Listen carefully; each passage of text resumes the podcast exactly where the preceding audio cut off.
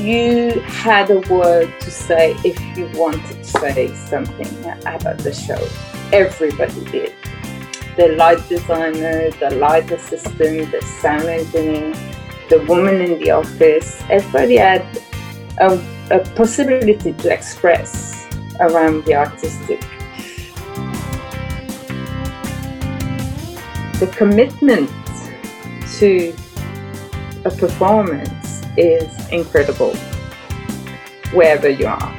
So for me, that's like, it's so international and it's so strong. For me, it was obvious if I'm gonna go up there, I wanna know what's up there and how to do it, at least the basic of it. Welcome to the Theatre Art Live podcast. And hello, we're putting the spotlight on those who create live entertainment around the globe the culture creators, the backstage masters. My name is Anna Aguilera.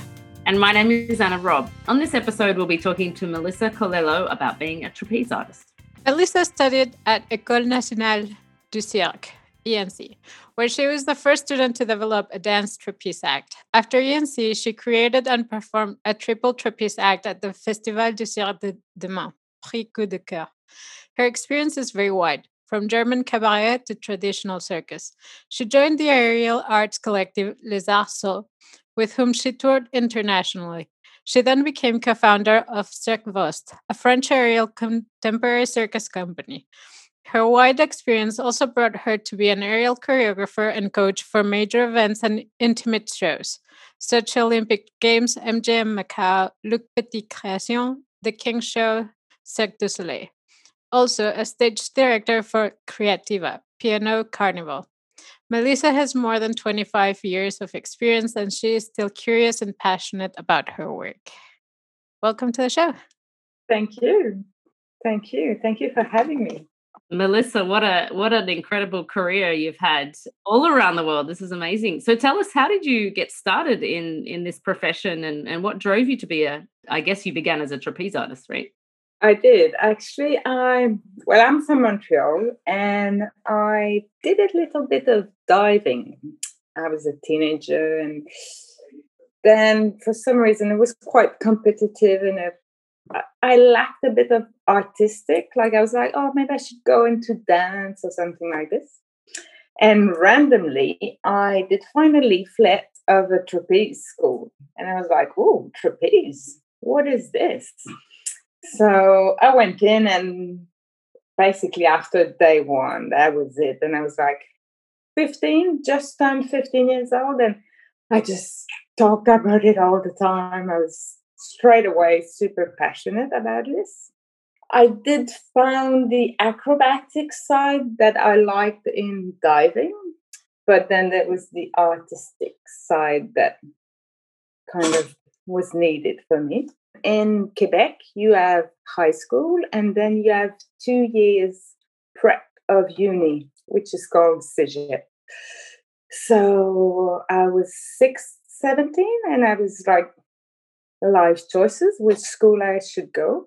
And I apply at the National Circus School. I was not a gymnast. I had done a bit of static trapeze classes and a bit of diving. And at a very young age, some dance, but I was not a gymnast basically. And Montreal Circus School is uh, a highly acrobatic school. So I remember when I did the audition, you have an interview, and the director said, "Well, you could come three nights a week, uh, this program, so you level up for your acrobatic." And I answered, I remember answering just like, mm, "I don't have time to lose. This is clear. This is really clear." And they took me. I think they took me on that account. Like I totally was committed and I knew it was for me. And there you go. I went to the National Circus School for three years. It was a great experience. It was difficult. The year one was so difficult. I didn't have any trapeze classes. It was more like general training, lots of acrobatic. like I was so I really like hook on my passion for trapeze. Like I, I was maybe one of the reasons was probably because I was not so good in the other discipline that I I really was like, no, this is why I, I am here. And so I trained uh, swinging trapeze and some dance trapeze. So I I don't think that the I mean I didn't invent dance trapeze, but I definitely developed it to how it is how I used it, like putting a swivel and using a proper circusy trapeze because in the world of dance there was some low trapeze kind of almost the same way but i developed the apparatus a little bit. And now it's quite common or much more common to see people doing dance trapeze but i guess i really like um, dance as well i said really like dance and i really like the multidisciplinary and um, Yes, I did a dance trapeze act and swing trapeze. But alongside, after school, I would go and train with three other girls. So we were four girls on a triple trapeze. And we kind of knew this would go somewhere. So even after school, I would carry on my training and just try to put this act together. And uh, after the the three years at circus school. Then we went and trained full time with the triple trapeze for a few months, and then we presented at the Festival du Cirque de Demain in Paris, which at the time for me it was a big thing to present that festival. It was a door to Europe, and it felt like it was hmm, Como, the Olympics of the Cirque. Know, it was like a, a big place where you would challenge yourself and show up. And this was quite a new idea, although triple trapeze is a very old apparatus, but being four girls on it was a new kind of style and stuff like that. So it was really the open door to Europe for me because in I basically moved to Europe that year so from that festival contracts came and then we did Germany. We went into like the world of cabaret and circus and like traditional circuses, which was a awesome experience. Like traditional circus, I've learned so much. It's quite intense. do you feel that you you fought you know because you've had regular work obviously throughout your life and it, some people do want to get into this industry but never sustain it and and what do you think that was about you that you could forge ahead and um, make sure that you were you really proactive in landing work i mean how, how did you how did you keep the momentum of performance and, and work going I think I was very lucky, very fortunate at the right place at the right time, a lot of time. Apart from now being COVID and being um, this weird period of time, I actually never stopped working in my life. The only break I had was with pregnancy, actually not performing. And I did explore. Like I went okay, traditional circus, bring it on. You know, six months, no day off. Uh, I, I can't even remember the amount of shows we did. Six months, no day off. Like, I wouldn't do that today. but I wasn't scared. I was like, just quite famished and like, bring it on. And I swapped, like we did. So we did the the cabaret, the traditional circus, and then I was very curious. I guess I'm I am still very curious of what and who's doing what, and therefore open to new style and new experiences. And yeah, I, I, I was lucky, a lot lucky. but yeah.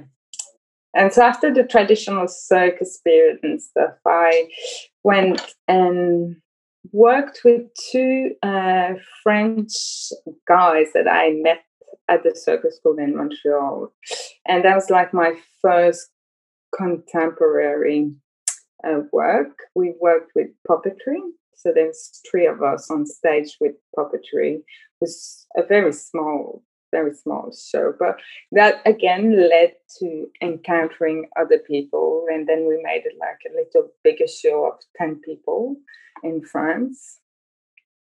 So that that was kind of a landmark for me in France because it was Europe, but we did like traditional circus in Sweden and Belgium, a bit of galas here and there. And then Japan. Japan was was a great experience because I love Japan. Those traditional circuses, but it was it was great. And then yeah, so then I started to do this smaller show, and at the very start, I'll go back to the very start where we did the triple trapeze after doing the Festival du Cirque de Demain we actually negotiated with Soleil. If I, it was for Quidam, and we didn't. It didn't. It didn't go. We didn't really go through the full negotiation. We didn't accept the condition or whatever.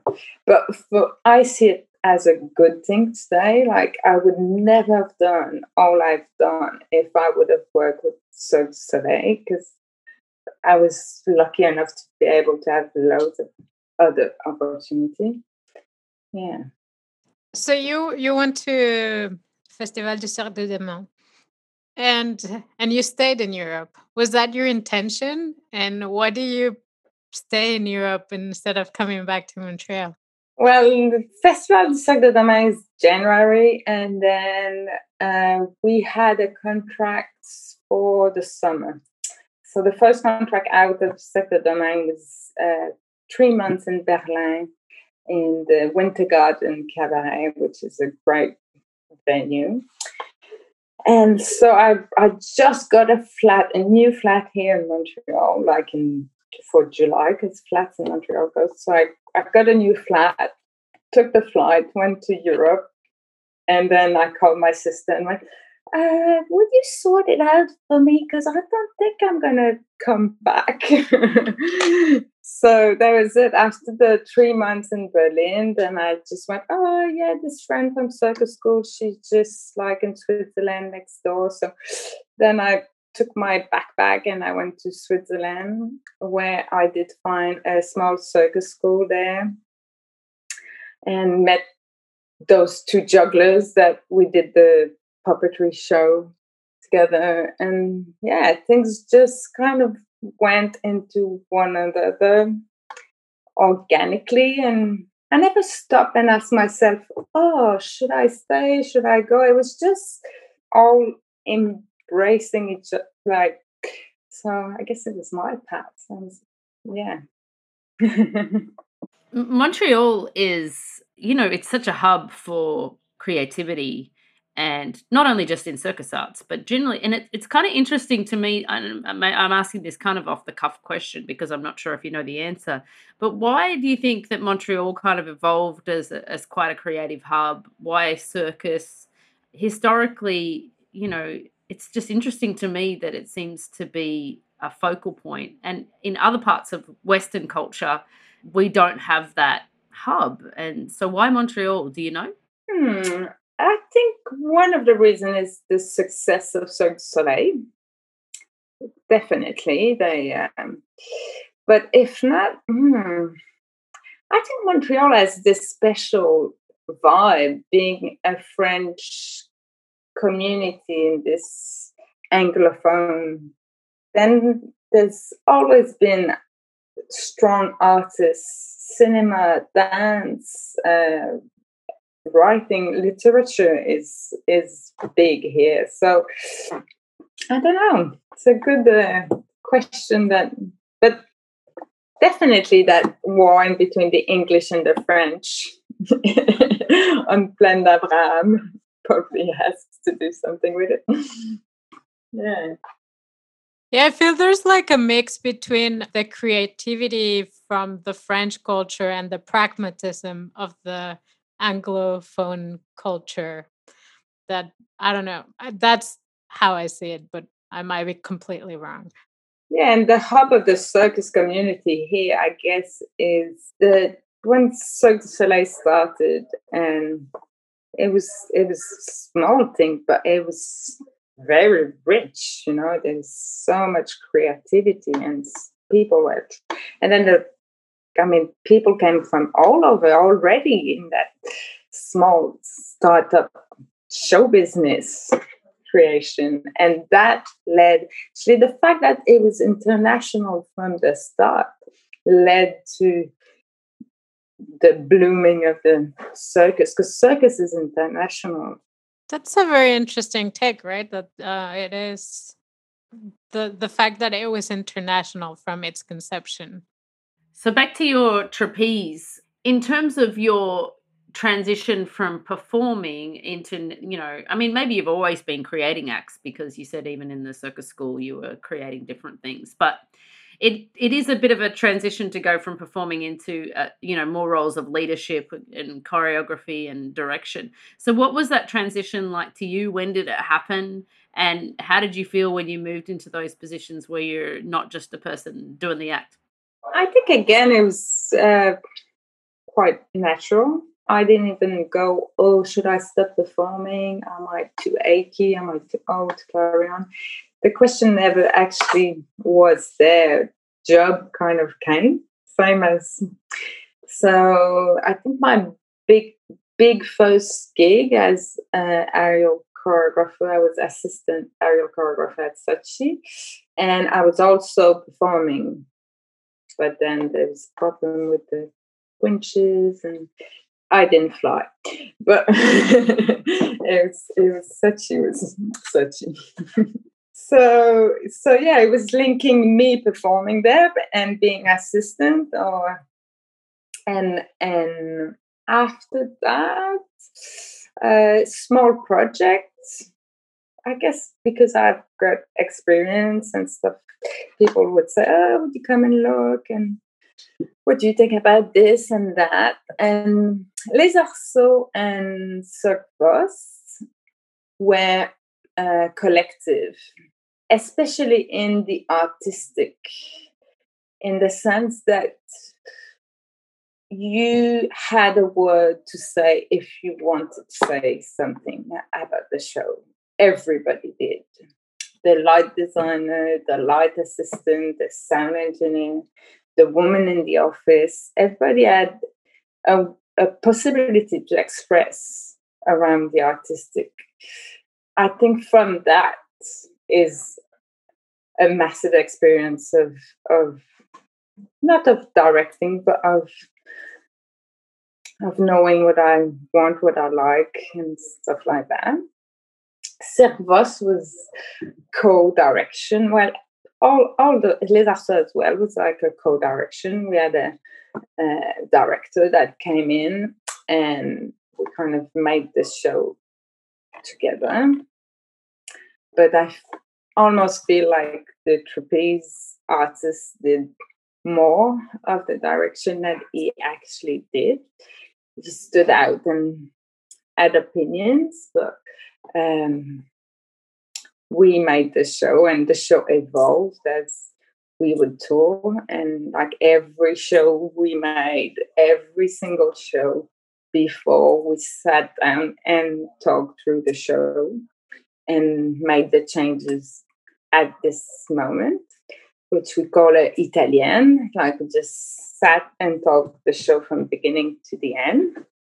I guess that's a trapeze thing as well, in the sense that uh, the communication and the relation and what we're going to do and make sure everybody's clear of what we're going to do because there's nobody's calling the show there's no um, there's no stage management. Stage management and those kind of shows don't really exist to my knowledge and so yeah every day before the show we would talk and then there was a big place to speak out and to be able to change from whoever had an idea. And so that's a very creative process. And VOST, which I co-founded, there was five of us. Now it grew. It's there's more like 20 people.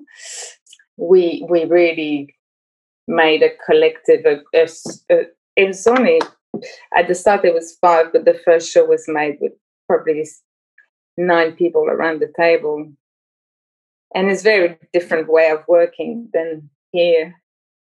It's like every like you're a trapeze artist, but you also think about what kind of structure you're going to want, what kind of costume you're going to want to wear, and so that it's not like a designer coming in. There is, there is, there was the light designer, there was a, a costume designer, but it's definitely less formal in who design what.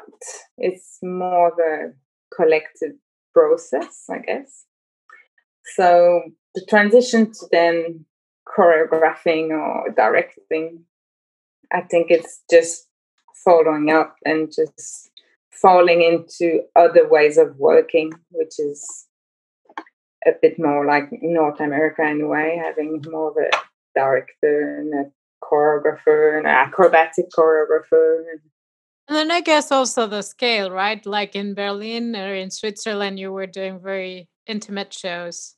And then you go to Sochi and it's a little bit bigger. totally. yeah, for sure. Yeah, yeah.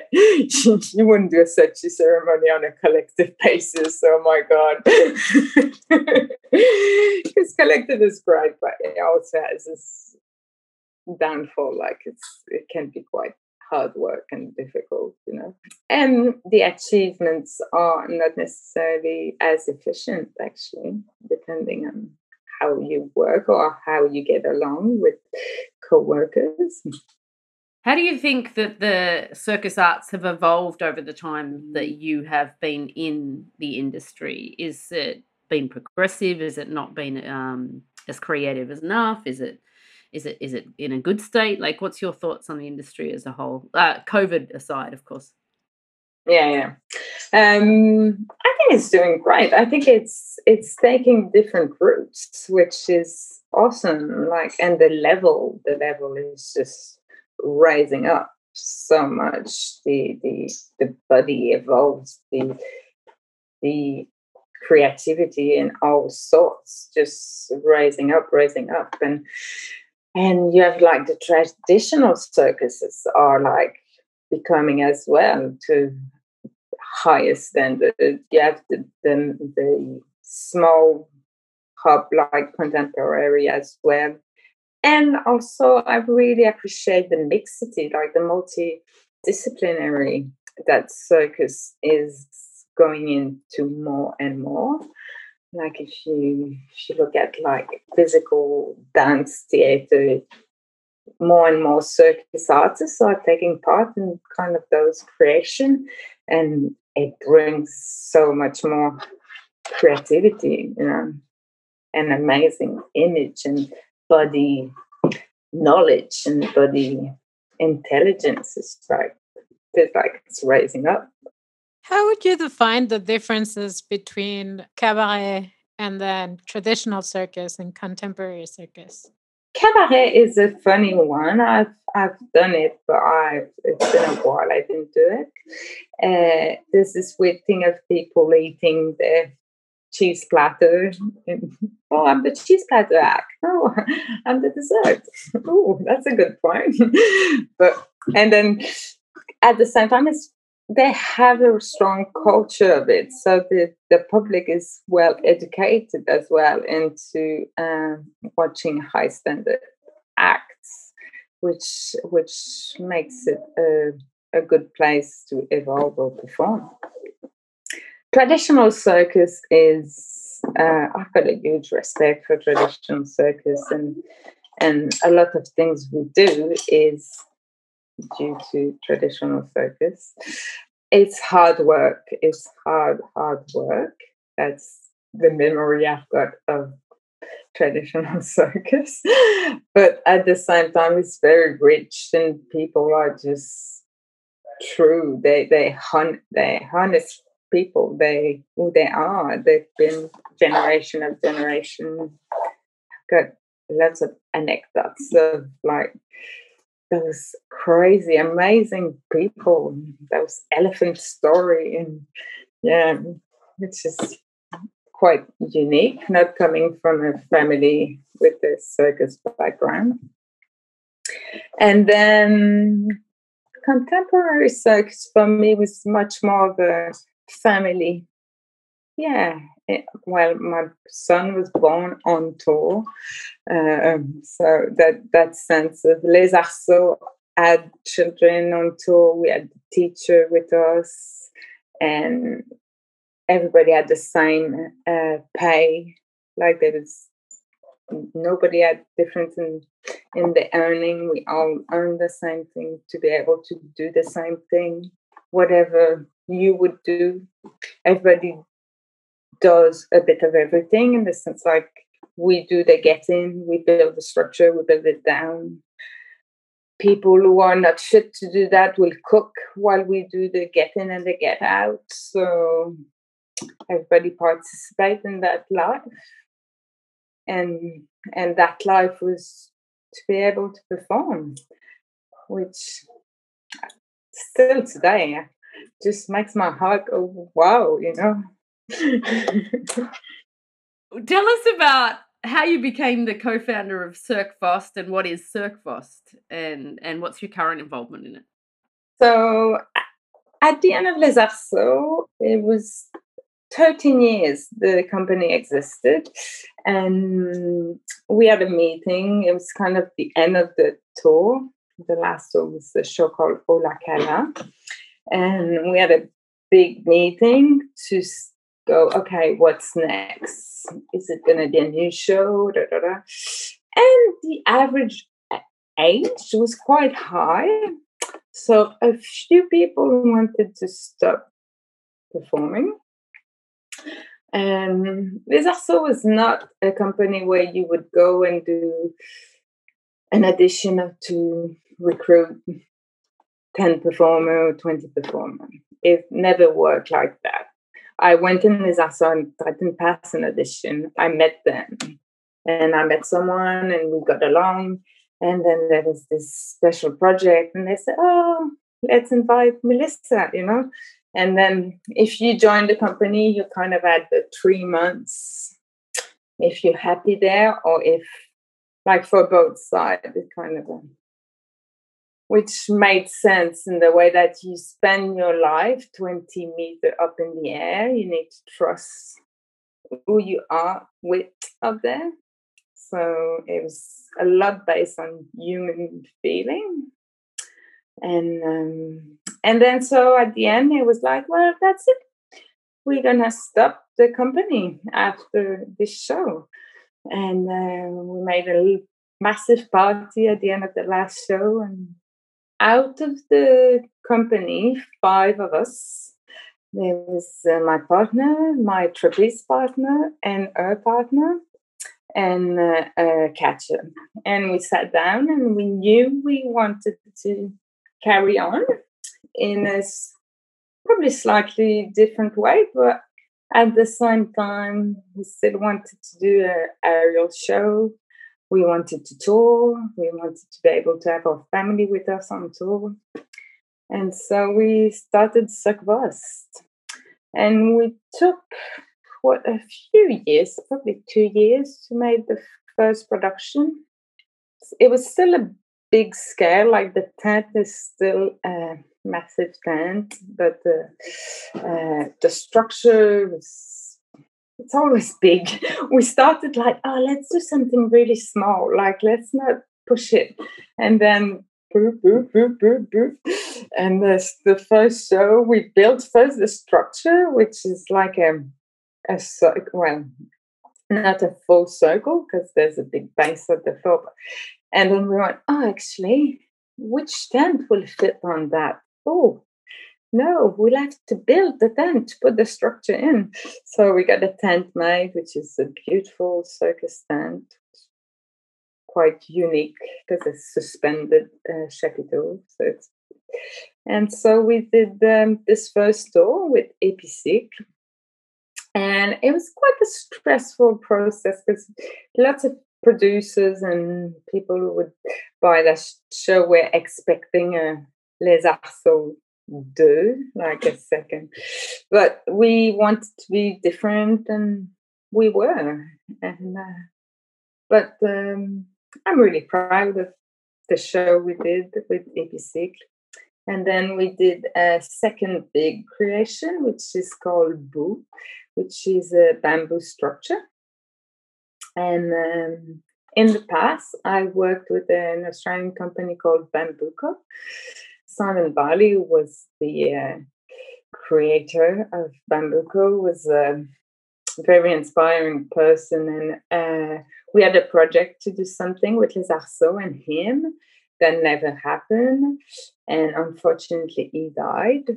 We still had that project to do like a Bambuco collaboration somehow. And Bambuco kind of dissolved, but was a big desire of mine to be able to do that. Like we arrive with a big truck of 300 bamboo sticks of like 10, 12 meters. And we build a massive structure that goes up 17 meters up in the air. And we do flying trapeze out of this, you know. So it's quite unique. Not so much viable because we took about five days to put it up and then you do a show.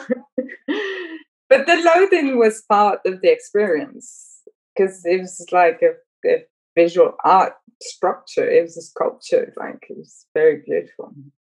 But so yeah, we toured that for a bit. It, it was, I love that show. I really like the theatrality that we put into circus and that show.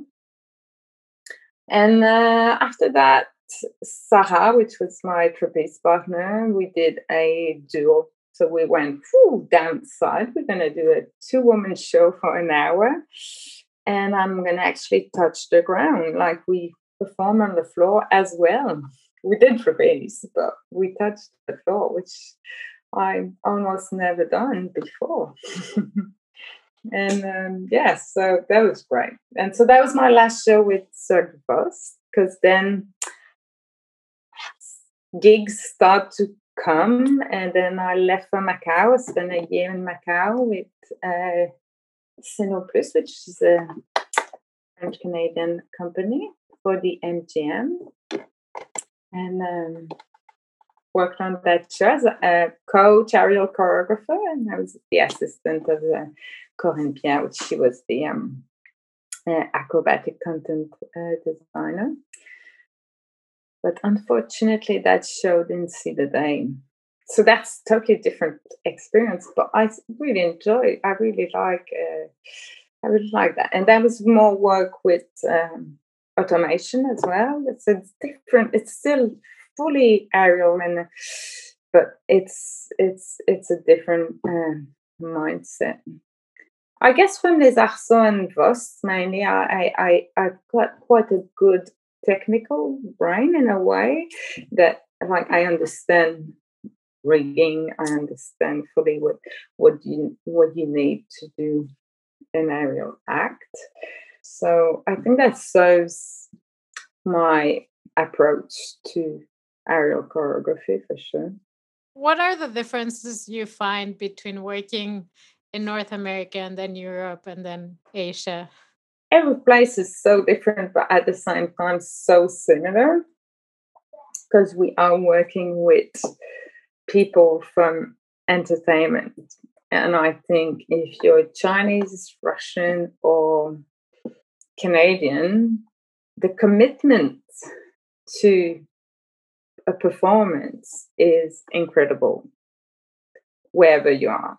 So for me, that's like, it's so international and it's so strong. And I do find that everywhere I work, which I find amazing. And I think that's a big thing that drives me is that strong will into a performance. Like you can work 70, 80 hours a week to be able to do a show. Like who else does that? it's quite a unique, yeah, a unique commitment, I guess, in our industry. but then uh, yeah, the cultural differences like China. I did this big gig in with Luc Petit in in China, and I got sick, and the hospital was a big cultural shock. That's when you go, oh yeah, I'm not home. I'm actually not home. But uh, apart from that, you walk in the theater. Well, in in build theater, it's it's the same wherever you are in a way. And you were saying that uh, you find you have a very like your engineering brain is there. It's it it helps you a lot. Do you think studying at the École Nationale help you develop that? And did they give you like some basics or not so basics of what you need to make it happen safely? When I was there, I was there in 1992, so that's doesn't make me any younger. But at the time, no, we didn't have uh, rigging or yeah conception of of apparatus. I did meet very early in my path some uh, riggers that sh- took the time to show me things, and I really cherish and carry that all my life. I also share my life with the that, that, probably helps. but um, yeah, I guess uh, yeah, I like I like it. It's something that you know for what you do, especially as trapeze, it is fundamental part of the infrastructure of you, you, and it's always the thing that i think real circus people like you said traditional circus things they did everything themselves. So they've got to build stuff to a point where you know it's safe because you're putting yourself on that apparatus you're putting a dynamic load on that apparatus and and you want to be confident that that's not something that you have to worry about while you're performing right for me, it was obvious if I'm going to go up there, I want to know what's up there and how to do it, at least the basic of it, you know.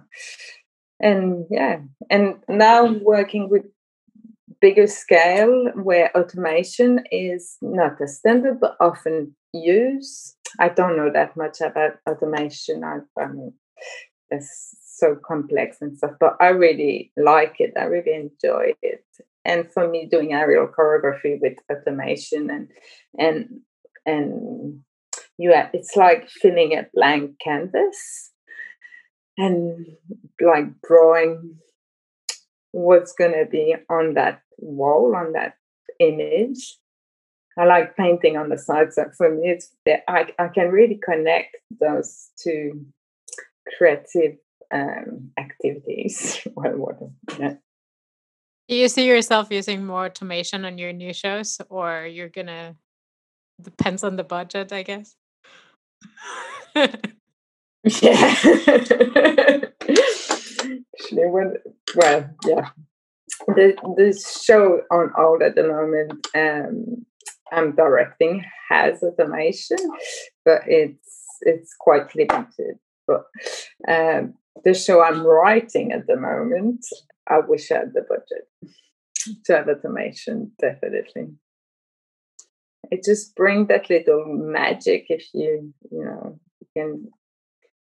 I like that in circus. I like, uh, I like, I think I like that in aerial actually. It's that little fine line between the illusion, like it's almost magic, the perception of the spectator and the difference in between what you the, the, the experience living that experience and the the spectator perception. And that fine line in between becoming an illusion. I like that. So yes if i had the budget i would definitely use automation what would you say that you is the thing that you like most about your job and your career? The people the people I work with. Yeah, it's part of my life. A lot of my career has been in duo as well, like working with someone else on a trapeze, a, a friend basically, and that's been very very special. in my life, and I don't do it at the moment. I really miss that relationship. But the people I create with, or which wherever you are, whatever job you do, if you're a performer or the stage manager or the whatever, for me, that relation is very, very precious. And I think that's that's what I love is those encountering. Mm. And uh, if you could change anything, what would you change? Well, I would get rid of COVID to be able to carry on working. I, I second that. Let's do, let's get let's get that one. and the entirety of the industry, I'm sure. I wouldn't change anything. It's like I'm good with what I've done, and I'm fortunate enough, knock on wood, that I never had a big injury or something like this. I would probably change the people who passed away from accident in, in what we do. That would definitely change. I'm happy of where my path brought me and who I met through that parcours. And hmm, I feel very lucky do you think that there is a ways to go in terms of safety given you just mentioned there has been some fatalities and and and what is that what is lacking there it's a it's a massive question. I think we are uh, going more and more towards more and more safety. Sometimes i think yes that's what we need. Sometimes i think we just need to be just all very educated towards what is safe and what is not, and not just following a line, but have the real education to actually make a decision. Accident unfortunately happens, even if you are very, very safe. I think rigging course at like National Circus School in, in most countries should be mandatory or at least a basic of safety. I guess they are actually now, because to be honest, I don't know exactly what's the what's going on at the moment in circus schools. It is a, a big part of my job to think about it and to actually assess and and listen to my feeling as well. Sometimes it's just like oh yeah okay but and then just be able to raise your hand and say actually no i will actually like voice out what i feel like especially in big events and and bigger you go most people quite I, I don't want to say people don't dare to to voice up but often it's like you have to channel a certain way and and therefore sometimes things probably could be avoided if if there's a bit more listening up to everybody. I think that you know I, when it comes to something that ends in a fatality you, the way that because i've spent some time in circus environment as well for 10 years and i think it's always for me it's never one single point of failure. It's a collection of circumstances that come together.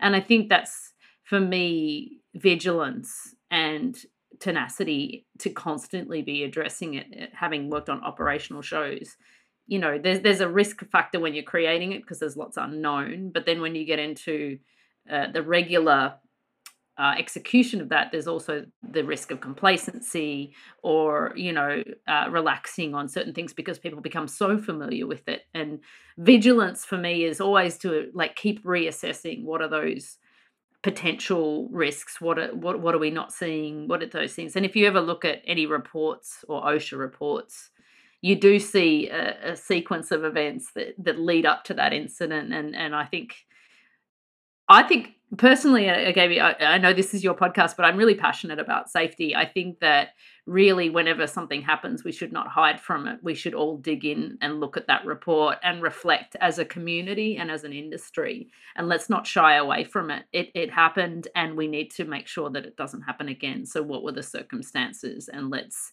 make sure that we never put ourselves in those circumstances. Yeah, yeah, fully agree. And from the creative process as well, we need to keep that in mind. What kind of show and how long is gonna tour for, or how many times gonna perform it? Is it a one-off, or is it uh, that all are part of the choices you make towards safety? But yeah, performer fatigue, how many shows a week, you know, is it sustainable, etc., etc. I mean, they're the softer, they're the softer, more nuanced things. You know, you can make sure the rigging is safe and the things, but there's so much element of the creative that compounds into the those factors, which is really important as people create work, right? Yeah, fully. And like I've performed in states where I was so sick, I should never perform. But it's like this thing of like, no, I would never not do a show, you know. But and that's silly. That's not safe, you know, because you're up in the air. So it's yeah, and being scared, I think it's quite important to keep that little tiny fear and that respect to being up in the air or being rigged on a winch, a rope, a trapeze, whatever. Keeping that respect is fundamental. Well, just to go back and kind of wrap it up. Well, I really think we start we should start a database of anonymous case studies for for safety. That might be a project for another day. But um another project for another day. I once worked in a show that was a water show and had a trapeze act and it's one of the most beautiful acts I have worked on. So, wink, wink. If you ever think about a new trapeze act, maybe with water, it's nice. I think you're the right person to suggest that. I would love to do that. Thank you very much for joining us. I've learned a lot. My pleasure. Thank you for having me. Really. Thank you. We would love to hear from you, our listeners, on who you would like us to feature on this podcast or what topics fascinate you.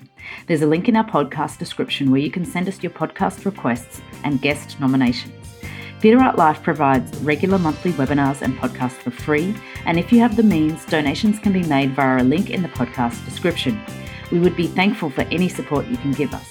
You can learn more about Theatre Art Life, the global media site for entertainment, at www.theatreartlife.com and you can follow us on all social media platforms. We want to thank David Zayer for composing the music for our podcast. We are your hosts, Anna and Anna, and this is the Theatre Art Life podcast. Thanks for listening.